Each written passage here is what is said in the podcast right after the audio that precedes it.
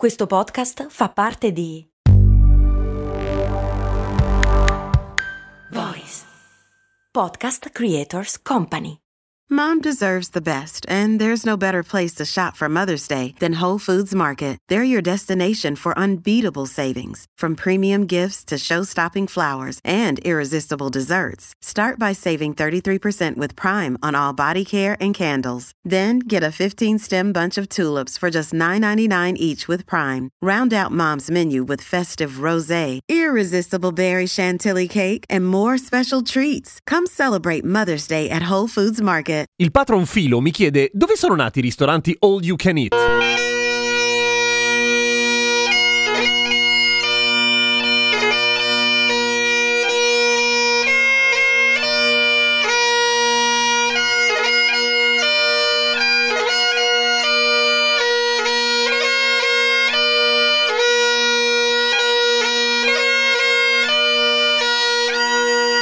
La sigla di oggi è stupenda ed è di Isa Piacca. Grazie Isa Piacca. Ciao, sono Giampiero Kesten e questa è Cose Molto Umane. Dove sono nati i ristoranti All You Can Eat? Beh, dal momento che si chiamano All You Can Eat, saranno nati in un paese angloparlante. E infatti è così, ma non credo che il nome derivi da quello. Cioè, pare in realtà perché l'idea in sé di proporre cibo in quantità dietro una quota fissa potrebbe essere nato in un milione di posti almeno. E infatti esistono tutta una serie di teorie. Ma quella più accreditata di tutti pare essere quella che indica come luogo geografico di nascita Las Vegas, là dove nascono tutte le cose un po' zozze e golose, ma di solito poi restano Las Vegas, questa invece no, poi è andata in giro, con risultati che possono essere piacevoli o meno a seconda, adesso vediamo. Comunque, chi l'ha inventata è McDonald, ma non quello, è un omonimo, d'altra parte è un cognome molto comune. Herbert McDonald nel 46 come metodo per attirare o meglio trattenere più clienti nei casinò, offrendo roba che costava poco, tipo quello che adesso chiameremmo un tagliere, quello che in inglese si dice cold cuts, che sembra una pa... Che stupido, come fai a ridere di queste cose alla tua età? Comunque cold cuts, ta- tagli freddi, salumi, quelle cose lì, formaggi, olive, eccetera. Ecco, spendendo poco riusciva a tenere la gente appiccicata alle slot machine e a tirare fuori un sacco di soldi in più. Poi questo servizio diventò a pagamento, ma tipo un dollaro, cioè costava una mazza a fronte comunque di guadagni esponenziali,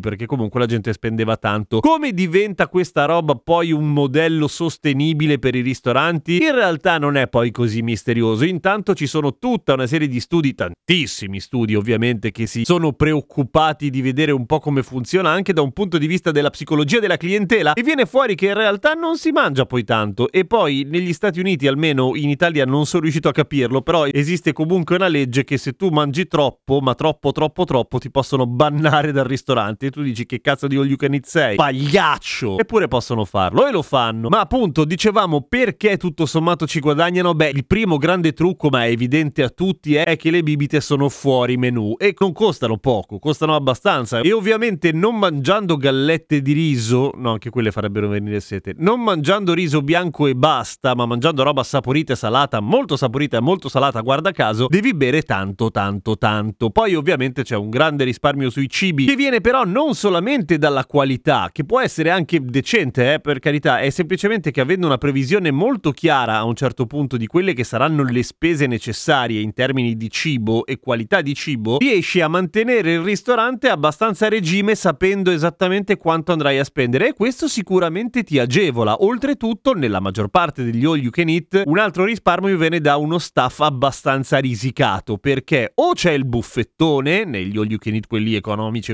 o ci sono sì i camerieri e le cameriere che ti portano le cose, ma le cose sono in genere robe preparate a nastro dagli chef quando si tratta di sushi per cui corrono e rimbalzano da una parte all'altra della sala. Questo vuol dire che possono essere relativamente pochi a fronte di un casino di coperti. In più ci sono una serie di comportamenti che non sono tanto tanto intuitivi da parte della clientela. Per esempio, che quando costa poco, tendenzialmente, ovviamente si parla di medie e di statistiche, non è che vale per tutti, ma tendenzialmente se paghi poco mangi mangi poco. Allo stesso tempo, a parità di qualità, se paghi di più ti sembra più buono, per cui è super win per il ristorante, cioè se paghi tanto sei più contento anche se loro hanno speso uguale. Se paghi poco tendenzialmente mangerai di meno e a differenza dei ristoranti normali, se il cliente non mangia tutta la portata, loro non cambia una fava, in quel caso te ne sei messa meno nel piatto per cui ne rimane di più per gli altri. O ti sei fatto portare poche portate nel caso si tratti di portate, che in genere appunto sono molto piccoline peraltro. In più ci sono altri trucchi meno evidenti, allora nel caso del buffet in cui tu prendi le robe e c'è una varietà di cibo diverso, di solito si mettono prima le cose che riempiono tanto e costano poco, per esempio riso e verdure, ma non solo vengono messe prima, vengono anche tenute in contenitori pieni di roba, mentre le cose più care, quelle che arrivano dopo, metti la carnona, di solito in contenitori riscaldati come tutto, un pochino più vuoti, così non ti viene da svuotarlo, cioè non è che lasci lì due fette e ti senti lo stronzo della valle, ne, ne prendi una, ok? Al contrario, siccome del riso ce n'è una carrettata e mezza, ti spali una cifra di roba nel piatto. È la stessa cosa che si fa, ad esempio, nel buffet dell'aperitivo a Milano. E anche lì, se ci fai caso, potrebbe essere un salasso per il locale, ma dal momento che lo fanno tutti i locali, evidentemente non lo è. Trucco invece che vale per quando ti portano le cose al tavolo, in particolare per il sushi, in genere sono portate molto molto piccoline. E tu dirai, cosa cambia? Ne prendo 10? Eh, ma è difficile che ne prendi 10, soprattutto è difficile che ne prendi 10 tutte uguali. Tenderai a variare. Variando avrai la sensazione di aver mangiato di più, anche se tutto sommato non era poi tanto. E nelle pausette fra una portata e l'altra, che sono tempi fisiologici naturalmente, per quanto possano fare veloce, comincia la tua digestione e quindi inizia subito ad aumentare il tuo senso di sazietà, che è diverso perché se ti scofani un chilo di sushi in un piatto solo, fai molta meno fatica che facendolo a rate. Prova! In più, in molti casi c'è la limitazione di richiesta per ogni portata e hai paura a prenderne troppa perché c'è quella cosa lì nel menu che ti dice che se avanzi poi lo paghi. In realtà io personalmente ho visto gente avanzare e non ho mai visto il ristorante chiedere del denaro, ma ovviamente è comunque un bel deterrente per chiunque, cioè tendi a non chiedere 10 kg di sashimi se poi hai paura di lasciarlo lì. E per restare in tema sushi, probabilmente il sashimi è la cosa più antieconomica per il ristorante, anche se anche lì di solito il sashimi lo trovi di salmone slash tonno slash branzino, che non sono esattamente i più cari di tutti, e fra i frutti di mare trovi i gamberetti che non costano una fava. Altro modo per aumentare la sensazione di sazietà a parità di cibo e peso è friggere ciò che è fritto è più buono e ciò che è fritto è unto e ciò che è unto riempie, nel senso che ti dà più rapidamente la sensazione di sazietà. Ma tutto questo non c'entra una mazza perché la domanda iniziale era dove è nato e ho già risposto all'inizio, è nato a Las Vegas. Tutto il resto era noia, vi ho rotto le scale. Scusate, scusate. Dopodiché il fatto che l'all you can eat costi poco e che ti proponga cose generalmente care, nel senso che se vai a mangiare il sushi in un ristorante veramente giapponese non costa poco, vuol dire che ti danno lo schifo? No, abbiamo parlato anche a lungo di questo tema con il buon Federico Galli, ovvero un esperto di allevamenti di pesci che abbiamo intervistato a Umani Molto Umani, era la puntata che vi linko in descrizione se volete approfondire il tema. Ma comunque ci sentiamo domani con cose molto umane.